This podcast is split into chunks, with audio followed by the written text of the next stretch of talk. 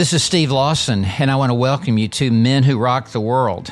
It's an exciting podcast that studies the lives and the legacies of great men in centuries past who have been used by God to turn the world upside down.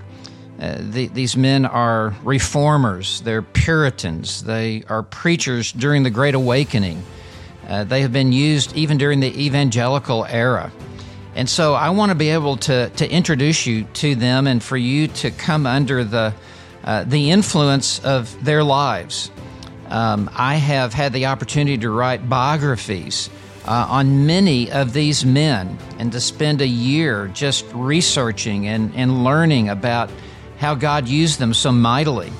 I have the opportunity to, to lecture in seminaries and to speak uh, in church pulpits on, on these great men, and I've even visited on site leading tour groups to where really history was made.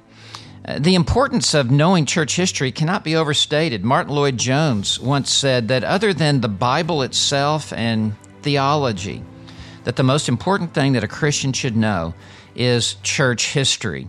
So I want you to join me in this podcast in learning how these great men of faith were so greatly used. God bless you. Before we look at what we're going to look at now, John Bunyan, if you're thinking to yourself, you know, I'd really like to read a Puritan, I, I just, and I'm, maybe you're thinking just one book.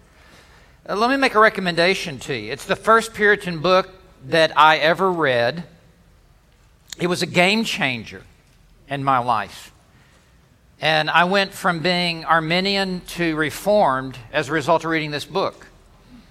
Um, it was the turning point, the tipping point for me while I was in seminary. It's also the first book that Banner of Truth chose to, to publish. It came out of Martyn Lloyd-Jones' own library, and he had bought it at a used bookstore. Um, if you were to ask John MacArthur uh, his favorite Puritan works, this would be in his top three. Uh, when I'm at a conference, I'm, during the Q&A, sometimes I'm asked, especially by college students, what are the three best books I've ever read in my life? And I always mention this as number one for me. So let me, let me just give you this title and you can get it at the bookstore, you can get it from Amazon, however you want to do it. But it's called A Body of Divinity by Thomas Watson. And Thomas Watson, to me, is the easiest Puritan to read. It's like eating candy.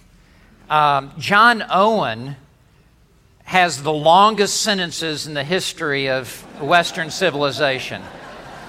I mean, he, he never saw a period he liked. Uh, he's just the king of semicolons. And these sentences just go on. I mean, it's like Ephesians 1. It's just like one big long sentence, you know. And, and so Owen is, is, is a challenge to read.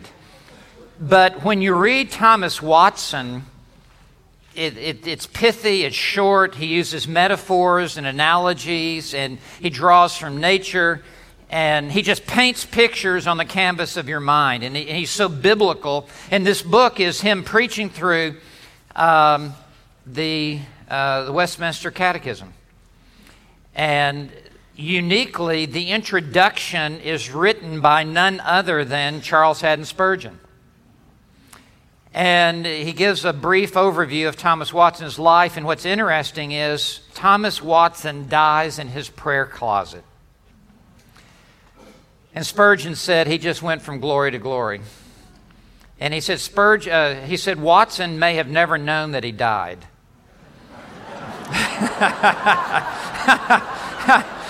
Because he just went from the presence of the Lord to the presence of the Lord. I mean, he, he was already there. so, uh, Thomas Watson has written many other wonderful books um, on the Beatitudes that greatly shaped Dr. MacArthur's preaching in Matthew many, many years ago when he preached through Matthew chapter 5, 1 through 12. Um, he's written on the Ten Commandments, masterful treatment of the Ten Commandments. He's, and he's written other little smaller pocketbook size works. But that's a good entry point. And, and I think when you begin to learn to, to read out of an era or out of a person, it only makes sense that you read what's most accessible and then kind of begin to work your way up the hill. You don't start with the most difficult, you, you start with, with what's the easiest to read, and it makes you then, it, you whet, whet your appetite to read more. So I would just commend that to you. That's just my personal uh, thought on that, and you may have other great suggestions as well. But uh, be a reader of the Puritans, and if John MacArthur was here, he would say that many, many years ago, uh, going back to when he was in seminary, that it was his reading of the Puritans that began to shape his understanding of God and the Bible. He, he speaks of reading Stephen Charnock, uh, the existence and attributes of God, which is a, a, a thick, massive two volume tome in which Charnock just like Owen, just plumbs into the depths of the ocean of the being and the attributes of God. And MacArthur has said, I've never been exposed to so much of God. That's what the Puritans were. They, they were God centered, God focused. Um, and when you read a Puritan book, it's, it's, it's both doctrinal and practical. It, it, it's both. So I, I just commend that to you. Well, we come now to our last person, and it is the name with which you are probably most familiar. It is John Bunyan. Uh, John Bunyan was a powerful preacher. John Owen, get this, John Owen said this of, of John Bunyan. John Owen, obviously the most towering intellect in England, John Bunyan was a tinker. That means he is someone who mended pots and pans before he went into the ministry and never went beyond what we would say today almost like a sixth grade education. Yet John Owen delighted in going to hear John Bunyan preach. And it is said that Charles II asked Owen, Why do you, the towering intellect of England, why do you go to hear this tinker preach? And John Owen said famously, I would give up all my education and I would give up all my learning if I could only preach like the tinker from Bedford. There's something about J- John Bunyan that captures the soul. He was not only a powerful preacher, he was a gifted author, and yet he was so little educated. He was a champion for the nonconformist church in the 17th century, and though he was barely educated, he penned the greatest selling book of all time outside of the Bible. It was said in England that virtually every household had two books the Bible and Pilgrim's Progress. That there was not a household in all of England that did not have those two books. So, who was John Bunyan? Well, let's walk through his life. It begins with a profligate youth. He was born near Bedford in the village of Elstow three years after Charles I assumed the throne of England. His parents married the previous year, and his father was a tinker, T I N K E R, which means he made his whole livelihood hammering out dents that were in pots and pans and reattaching handles to them. So, John Bunyan grew up in a very poor home, a very modest home, and he had very little schooling. And claims it pleased God to put into my parents' hearts to put me to school to learn both to read and write, the which I also attained according to the rate of other poor men's children. Though to my shame I confess, I did soon lo- learn what, uh, I, I did soon lose what I had learned. So, in other words, he said it just went in one ear and out the other. Uh, it went in the eyes and just came out the back of my head. And it, by age nine or ten, he was living in open, sinful life John Bunyan said, I, I had few equals for cursing, swearing, lying, and blaspheming the holy name of God. So settled and rooted was I in these things that they became second nature to me. It was his very vocabulary to just speak with a foul tongue and a foul mouth starting at age nine. Uh, as a youth, he sat in church and listened to Puritan preaching, and his conscience was often struck. And he heard sermons on the final judgment and the torment of the damned in hell, and, and he was shaken. And he said, These things distressed my soul, and I was often cast down and afflicted in my mind, yet I could not let go of my sin. At age 16, his mother died, which really only opened the floodgates for more sin. And then a month later, after his mother died, his 14 year old sister, Margaret, died. And that same year, his father quickly remarried a third time. And John Bunyan was filled with anger and bitterness over these losses in his life. And so he grew up angry, wicked, swearing, cursing, blaspheming. He joined the army. He became a parliamentary soldier. He actually marched in the army of Oliver Cromwell, which was a largely Puritan army. And on one military battle, this left an indelible impression upon John Owen. I'll read it in his own words. When I was a soldier, I with others, and he's only like 16 at the time, I with others was drawn out to go to such a place to besiege it but when I was just ready to go, one of the company desired to go in my place. He took my place. And coming to the siege, meaning the battle or the conflict, he stood sentinel, meaning he stood guard, and was shot in the head with a musket bullet and died. Bunyan is shaken. That should have been me. I should have died. I should have had the bullet to the head and he thinks about eternity and he thinks about his soul, but he cannot let go of his sin. After the army, he be- returned to Bedford and took up his father's profession. It's all he knew to do. Uh, he became a tinker like his father. And so at age 21, he is wild and careless. And he took a wife and moved to this little tiny village of Elstow, which is like on the outskirts of Bedford. And he's still unconverted. And he writes, I, I sinned still and grew more and more rebellious against God and, and careless of my own salvation. And they both entered into marriage in, in just abject poverty.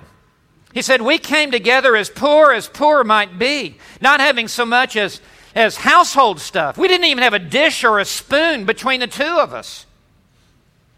And the only thing that was brought into this marriage, other than the clothes on their back, was she had two books.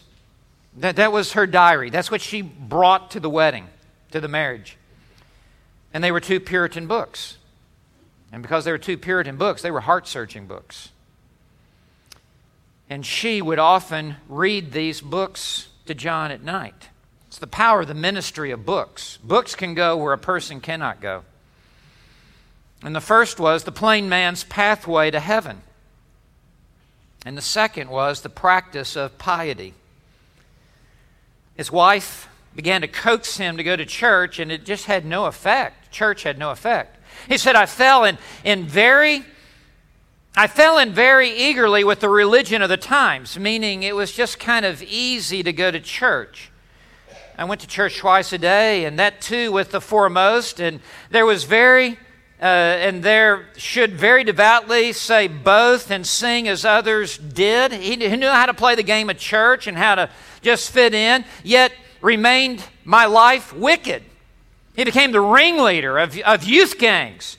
Uh, and he grew up growing and is swearing and foul mouthed and, and, and lying, and so much so that, that, that one day he was standing in front of a shop, and the shopkeeper was a, a woman who was known for her own swearing and, and cursing, and she overheard John Bunyan swearing and cursing, and she was stunned by his foul language, and she feared he would corrupt the entire town. I mean, he was just trouble looking for some place to happen. And he began reading with his wife the Bible and the power of the Word of God in an unconverted life.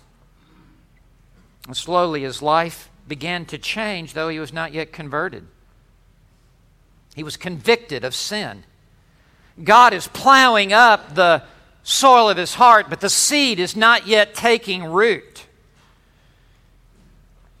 They have their first child.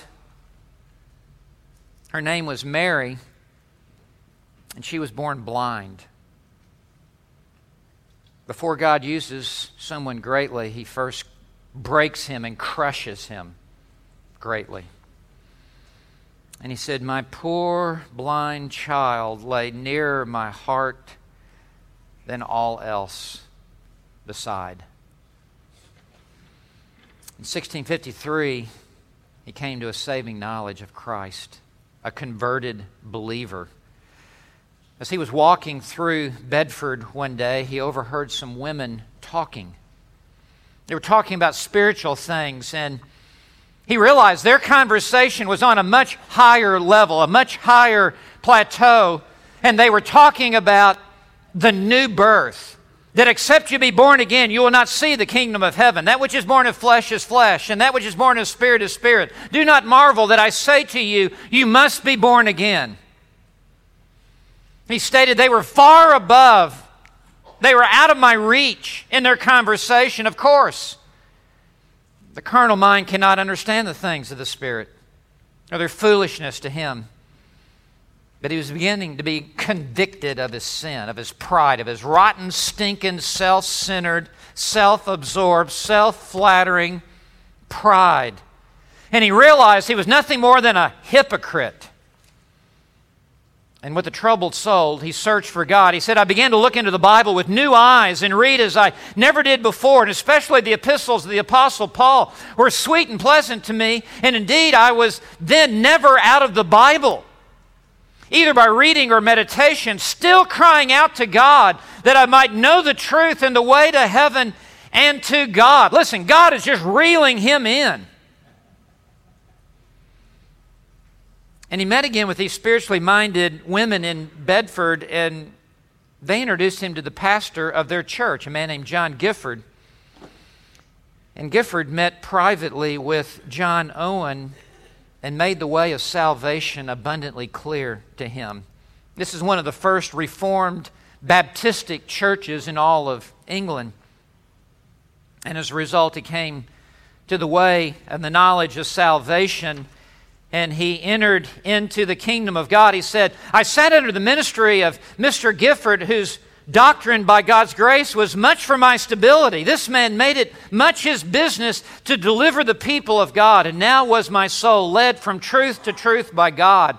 He now has eyes to see and ears to hear. He has been born again himself into the kingdom of heaven, and he's not the same man that he was. He's a new creature in Christ.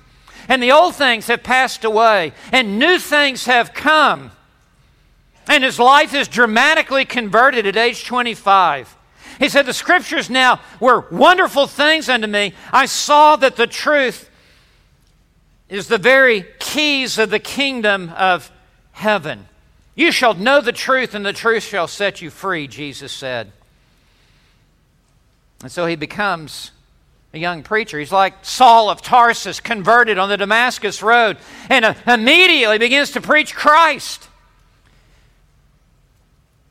At this same time, 15, 1654, a second daughter is born, Elizabeth, 1655. They move to Elstow. Listen to this. He moves from Elstow, from Elstow to Bedford so he can sit under the preaching of of John Gifford. It's like people moving closer here so they can be at Grace and listen to MacArthur preach. That same year, Gifford dies.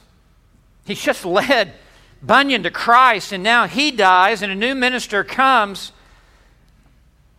But Bunyan himself began to preach out in the countryside, going wherever he could just speak to people about Christ. It's, it's in him and it has to come out. He said, when some of the men did go into the country to teach, they're, they're like lay teachers, lay preachers.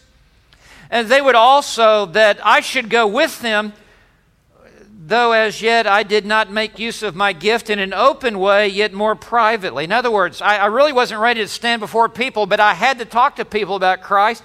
So he began to just talk one on one to people out in the country about the Lord Jesus Christ and, and then work his way up. And he was appointed by the church to the office of public preaching. And back then, you wanted the church to lay hands on you before you would be recognized to preach like this. And so he, he said, He's never been trained, he's never been taught, he's never gone to school, he's never uh, gone to Bible college or seminary. He's just immersing himself with the scripture, and it's coming in and it must come out. And so he says, I went for the space of two years crying out against men's sin and their fearful state because of them. He was then appointed a deacon at St. John's Church. His wife bears a third son and a fourth son. And then his wife dies.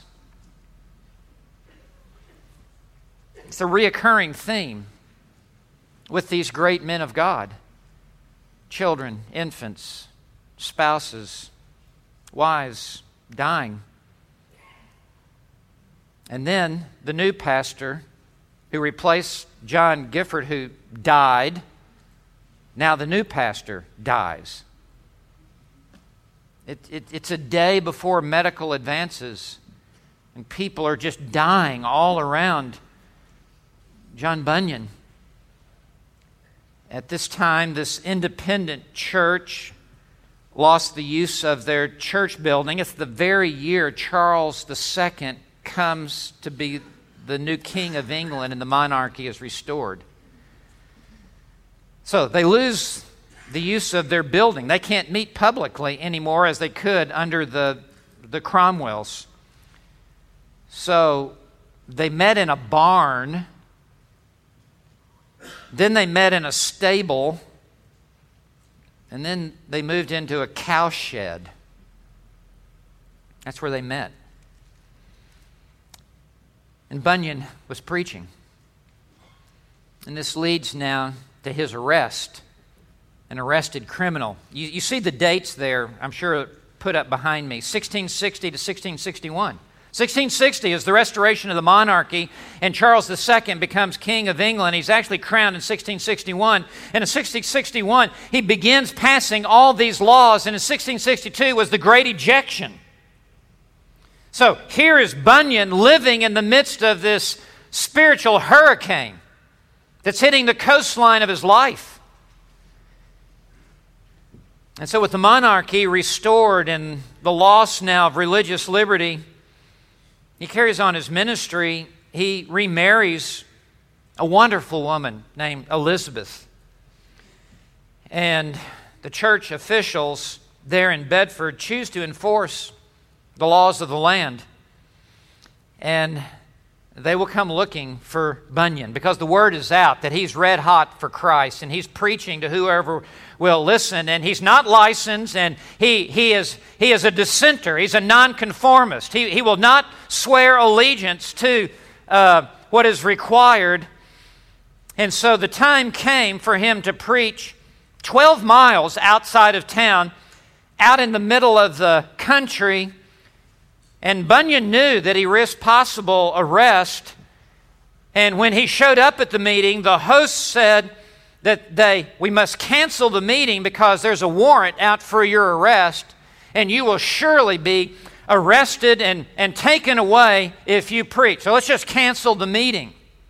And Bunyan responds, No, by no means. I will not stir, meaning I'll not be moved. Neither will I have the meeting dismissed for this. Come, be of good cheer. He's actually encouraging them. Let us not be daunted. Our cause is good. We need not be ashamed of it. We will preach God's word, even if we have to suffer for it.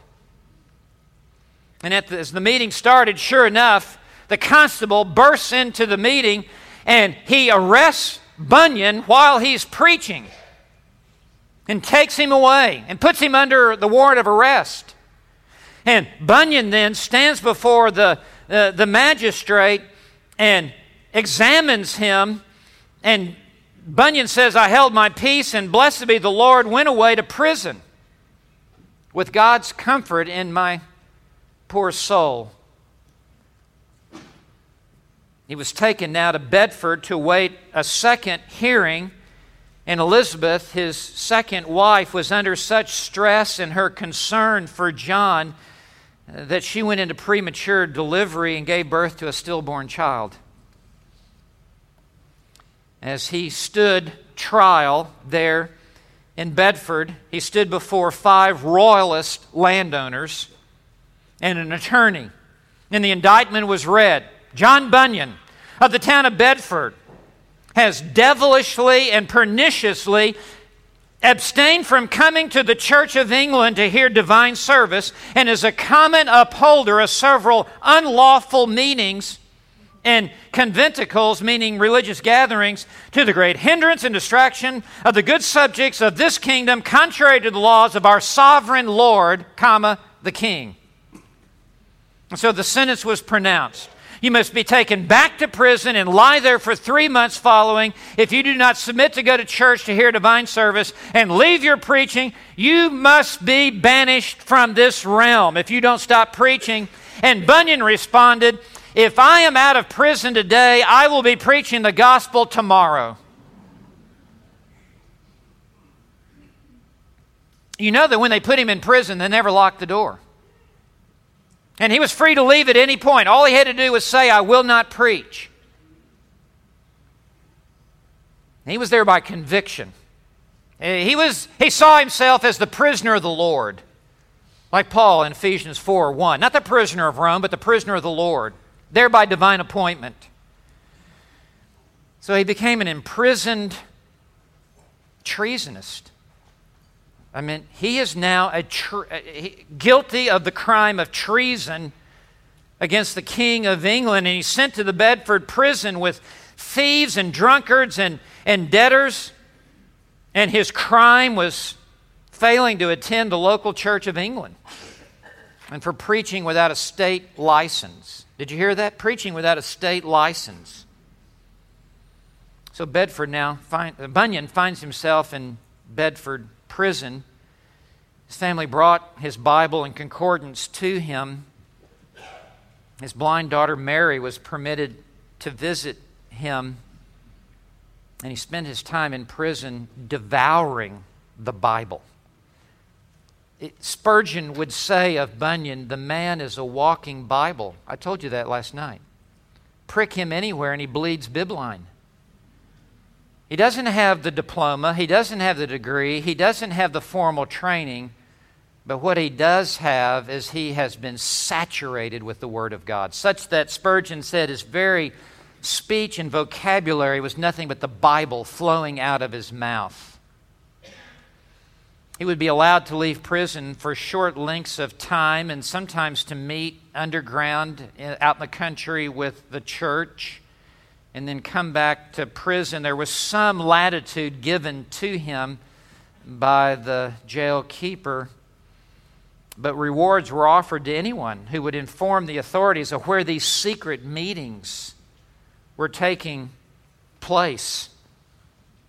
And to support his family, as he sat in the cell, he, he made laces for boots and shoes. He wasn't even skilled enough to make the shoes or the boots, just simply the laces for the shoes and the boots. And that same year, Charles II is actually crowned the King of England, which further solidified the, the dominance of the Church of England over the nonconformists. And Bunyan, preaching without a license, he, he's a treasonist. His wife Elizabeth travels to London to the House of Lords to present her case for her husband to be released, and she's turned down. And she then goes multiple times before more local magistrates pleading for the release of her husband, but for no avail. There are many, or there are several famous paintings of Elizabeth on her knees, almost pleading for her husband's arrest and time uh, for her husband's release. Time does not permit me to walk through the dialogue that she carried on, but with brilliant mind, she too, steeped in Scripture, answered all of the judges and the magistrates, yet she could not secure her husband's departure. In her last appearance, Elizabeth was asked if her husband would relinquish preaching, and she says, Oh, my Lord, he dares not leave preaching as long as he can speak. And the clerk of peace altered the books and caused Bunyan to remain in prison for four more years. He would be there for a total of 12 years in prison. And Spurgeon said, when you read Pilgrim's Progress, it has the smell and the stench of the prison on every page. In other words, you couldn't write a book like this sitting in Starbucks, sipping your latte. You need to be in a prison, humbled and dependent and separated and crushed, and your heart open to the Lord. In prison, he had two books, or really three. He had the Bible, he had a concordance, and he had Foxe's Book of Martyrs. And that's another book you need to read Foxe's Book of Martyrs. In 1668, Bunyan was released from prison and returned home to his family, and he resumed his preaching, but he was then arrested again, just as he knew would happen, and he was returned to prison. And that very same year, his blind daughter died. How easy it would have been for him to justify I need to be with the family, I need to be with my wife to help her, I need to be with my blind daughter. All I have to do is say, I will not preach. But like the Apostle Paul in 1 Corinthians 9, verse 16, woe is me if I preach not the gospel. In 1672, Charles II issued a declaration of indulgence. We looked at that last night. It was the only somewhat compassionate thing that he ever did towards nonconformists. And so Bunyan is released from prison. He's given uh, freedom. He's given a license to teach and to preach according to his conscience. And he now is appointed the pastor of Bedford Meeting Church. It's an independent church, but it's Baptistic, uh, just like this church. Independent, but Baptistic. During this time in prison and then after his release, he became such a popular author. In 1662, he wrote a discourse touching prayer, and it's about spontaneous prayers. Remember, this is the year of the act of uniformity that you pastors have to stand in a pulpit and read the prayers that have already been written out for them to read. They're just they're just echo chambers of what someone else has has has written. And so Bunyan writes a discourse touching prayer. It's a defense of spontaneous prayers that are prompted by the Holy Spirit. That you would pray in the Spirit, meaning being led by the Spirit without just having to parrot what's already been written.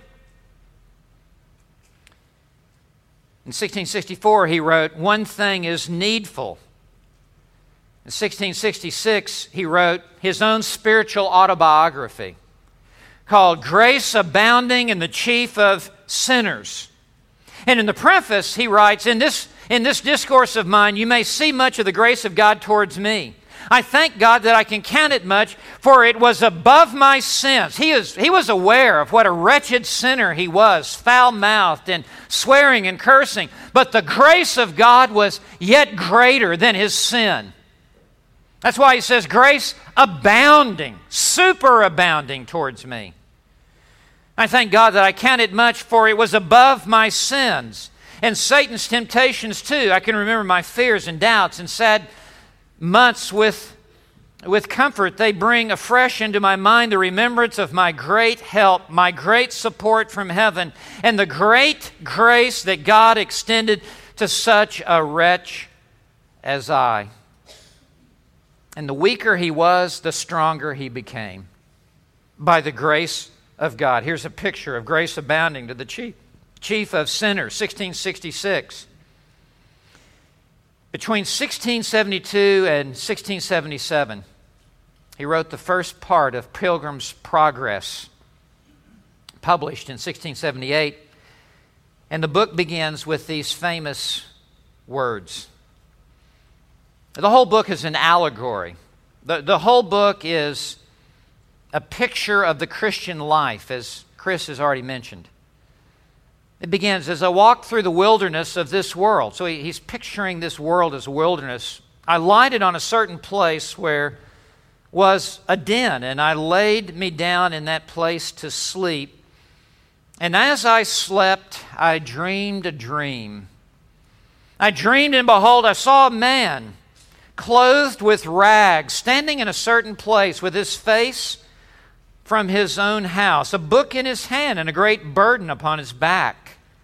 I looked and saw him open the book and read therein, and as he read, he wept and trembled and was not being able longer to contain. He broke out with a lamentable cry, saying, What shall I do? In other words, like at the end of Romans 7, Oh, wretched man, who will deliver me from this sin? Spurgeon said of Pilgrim's Progress, next to the Bible, the book I value most is John Bunyan's Pilgrim's Progress. He thought Rutherford was the most gifted with language, but he thought Pilgrim's Progress was the greatest book he had ever read in his life. He said, I believe I've read it through at least a hundred times, and he was not exaggerating. He, he, he read it while uh, a young teenager, many, many times. It is a volume of which I never seem to tire, and the secret of its freshness is that it is so largely compiled from the Scriptures. The book would become the greatest allegory ever written in the history of the world. And second only to the Bible in popularity and distribution. That's quite a statement. And within 200 years, it is said, as I said earlier, every household in England possessed two books the Bible and Pilgrim's Progress. And the book shows Bunyan's own progress in his spiritual life, which applies to every one of us who are believers here today. It's the story of a believer's pilgrimage through this world to the world to come with the temptations and the snares and the difficulties and the uphill climbs and the lures. There are numerous passages found in this in Pilgrim's Progress and then he wrote, a couple years later, The Holy War. Sounds like a John MacArthur title. the Holy War. Um, and it's the believer in spiritual warfare. And the main characters are Mansoul and Captain Anything and Mr. God's Peace and Diabolus and Emmanuel. And beginning in 1677, after he finishes really a second imprisonment. He becomes an itinerant preacher. He becomes a man who travels about. He's age 49. He's released from his second imprisonment. In fact, it's believed that John Owen, with all those political connections that he had, was actually the one behind the scenes that helped orchestrate his release. A popular figure because of his writings, Bunyan re- received many invitations to preach and he traveled about England on extended preaching tours. And he traveled to London at least once a year, where he preached in churches and large halls and large houses. And one report says when Mr. Bunyan preached in London, if there was but one day's notice given, there would be more people come together to hear him preach than the meeting house would hold. I have seen him preach, by my computation, to about 1,200 at a morning lecture at 7 o'clock on a working day in dark wintertime. I also computed about 3,000 that came to hear him on the Lord's Day at London. He was a powerful preacher. I mean, it's almost like the, the river that is flowing. You put up a dam, and the river just keeps flowing, and it builds up and builds up and builds up in its pressure until the dam is removed, and then the, the waters rush with a far greater force and strength. That's what was happening to, to Bunyan. He, this, this river of truth is flowing in his life, and as long as he is in prison, it's being dammed up, dammed up, but it's growing stronger and stronger in him until he's finally released and it's like a floodgate is opened. And he goes from town to town preaching the Word of God. And because of Pilgrim's Progress, people know who he is. And just one day's notice at 7 o'clock in the morning in the middle of the winter, they're packing out the place with over a thousand people just to hear him preach. And that is why John Owen said, I'd give up all my learning and all my education if I could just preach like the tinker of Bedford. In 1688, he traveled to Reading to settle a dispute with a family, and you ride by horseback by, by then, and he goes through a heavy storm with showers. He became sick with shiverings, and he comes to the end of his life. This is what happened to Matthew Henry, and we'll talk about that tomorrow. Itinerant preaching and having to travel by horseback through storms and it's cold and it's wet and just die with the shivers. Guess what his last sermon was? John Bunyan, his last sermon. You remember what brought him into the kingdom? It was the truth of the new birth. It was his last sermon. He preached on the new birth. John 1, verse 13. Who are born not of blood, nor of the will of the flesh, nor of the will of God, or not of the will of man, but of God. He, we, we're, we're born of God. And two days later, Bunyan developed pneumonia with a high fever. And at the end of the week, he lay on, his doorstep, on the doorstep of death. And his friends gathered around and he said, Brothers, I desire nothing more than to be with Christ. I mean, he's not clinging to this world. He's not mourning because he hasn't gone to Europe yet. You know, he wants to go to heaven. I desire nothing more than to be with Christ, which is far better. He's like Owen. He's just so Christ centered, Christ focused. And he raised his arms upward to heaven and cried out, Take me, for I come to you. What a way to die. And so Bunyan graduated to glory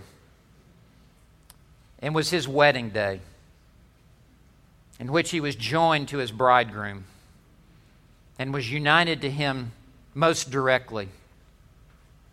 Bunyan was then buried, yes, in Bunhill Fields.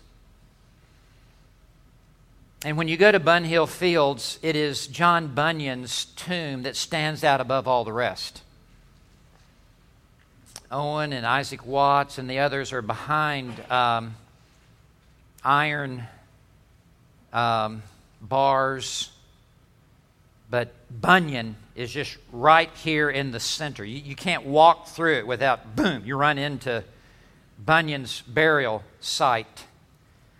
And here he is buried outside the city limits of London in his day with John Owen and Isaac Watts and Daniel Defoe, who wrote Robinson Crusoe, John Gill, Susanna Wesley. And I think it would be fitting to end again with Spurgeon's quote of John Bunyan. What was the greatness of Bunyan? Spurgeon said, Why, this man is a living Bible. Prick him anywhere. His blood is bibline. The very essence of the Bible flows from him. He cannot speak without quoting a text, or his very soul is full of the Word of God. I commend his example to you, brethren. So let us be like John Bunyan in this. Let us imitate him as he imitated Christ in this regard. Let us so saturate our mind and our heart and our soul with the Word of God that we are made strong, even in the days of greatest adversity and difficulty. Even if we are carried off and put into prison and we have to leave behind a wife and a blind daughter, what would give us strength? What would give us staying power? What would give us comfort? What would enable us to endure the most difficult trials of life? And it is to be rooted and grounded in the Word of the living God and to draw strength from the Word, to saturate our minds, to draw comfort for our hearts, to have our faith stabilized. This is what we learn from John Bunyan. And I know many of you here today must be going through difficult times. Your, your ship is sailing through stormy seas. I just want to encourage you to plunge into the truths of the Word of God. Read the Scripture again and again. Take it into your heart and into your soul. And you will find supernatural peace and comfort and strength to endure, just as John Bunyan did as he spent 12 years in prison and was brought back to prison yet again. His life was not wasted, his life was very well invested in the kingdom of God. You have only one life. There's no do over. You have only one life. Invest it well in the Word of God and in the kingdom of God. And the Lord will give you much grace, and He will use you mightily. Let us pray. Father, thank you for raising up men like John Bunyan who have gone before us, who give us the encouragement what you did in them, you can do in me. Lord, we don't hold up these men in any sense of idolizing them or um, having too high of opinion of them. We see your grace that was at work in their life. We see what you did in them, and everything that was good in them, it was you doing it in them. And this encourages us. We want you to do your work of grace within our hearts and within our souls. We pray that your peace, your comfort, your strength would fill and flood our hearts and souls. And as I conclude this prayer, Lord, for those here today who find themselves in a time of great tribulation, as storm clouds are, have gathered over their life, may they see in John Bunyan what it looks like for someone to sail through troubled seas and to stand strong and to be full of comfort and grace. May you encourage them with this reality. Father, we pray this in Jesus' name. Amen. Thank you for joining me on this episode of Men Who Rock the World. If you want to follow us on social media, I can be found at Dr. Steven J. Lawson or at onepassion.org. Please join me next week for the next episode of Men Who Rock the World.